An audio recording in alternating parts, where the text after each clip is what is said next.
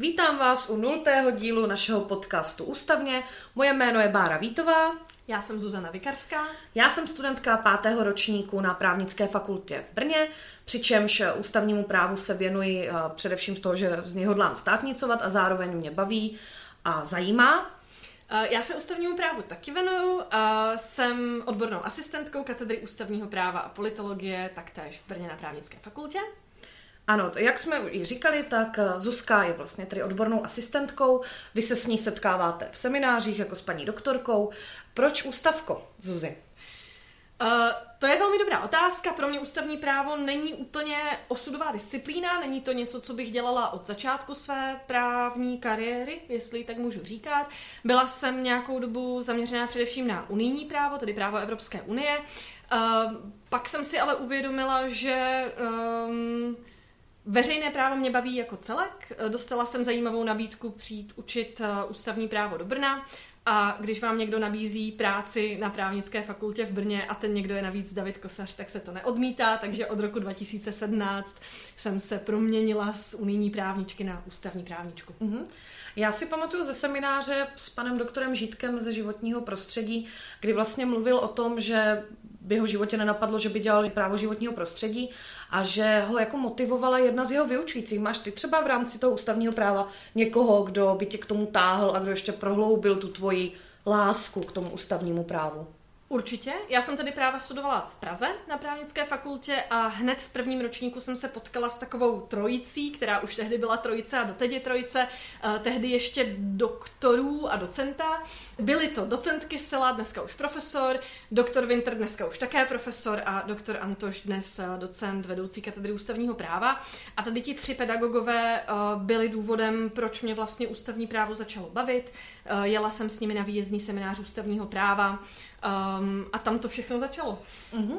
Člověk má vždycky pocit, že o těch vyučujících ví málo z nějakého jako dalšího života. Vidí, že mají nějakou tunu titulů a, a přitom mají je na nějakém pedestálu. A ty máš za jmény takové i různé tituly, jako MPhil a, a studovala si i v zahraničí. Jestli nám bys nám o tom třeba chtěla něco říct? Asi, jako klidně, ne, nezakládám si na tom a není to pro mě zas tak důležité, ale když, když se ptáš, je to studium v Oxfordu, Um, je to takový český fetiš trochu ty tituly a já nejsem moc ráda, když to staví bariéru mezi mě a studenty, jak sama víš, tak nekoušu. Ano, už se mi stalo i to, uh, jeden můj student, oba, obě ho známe, uh, mi říkal něco ve smyslu, že když viděl moje jméno a tituly kolem něj, tak jsem myslel, že je to nějaká 60-letá paní a pak mě potkala, trochu se divil tomu, že nevypadám jako 60-letá paní. Každopádně ne, nemá to být, uh, nemá to působit hrozivě. Je to moje vášeň proto se učit a sedět v knihovně. Ano, každý máme nějakou uchylku, já si ráda čtu a dozvídám se nové věci. Takže tak. Ty mluvíš o tom, že teda tvoje vášeň je sedět v knihovně a, a dozvídat se nové věci.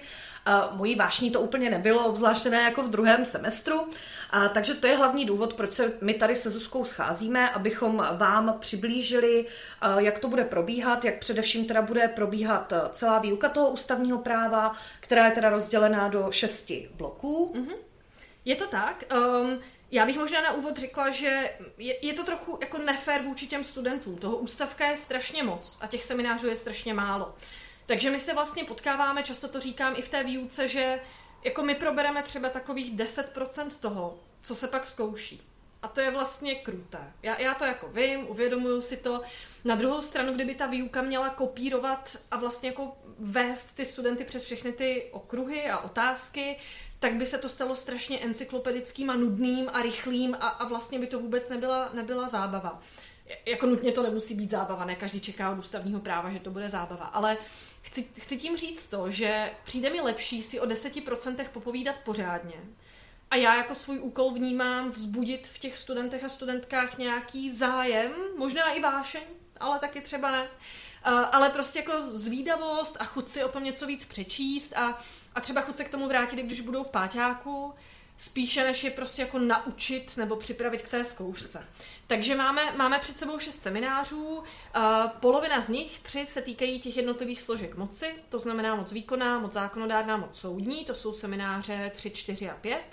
Než se k tomu dostaneme, tak ten první a druhý jsou takový úvod, ale vlastně docela drsný úvod, protože už tam je spousta čtení, spousta judikátů a nějaká snaha pochopit strukturu ústavního práva.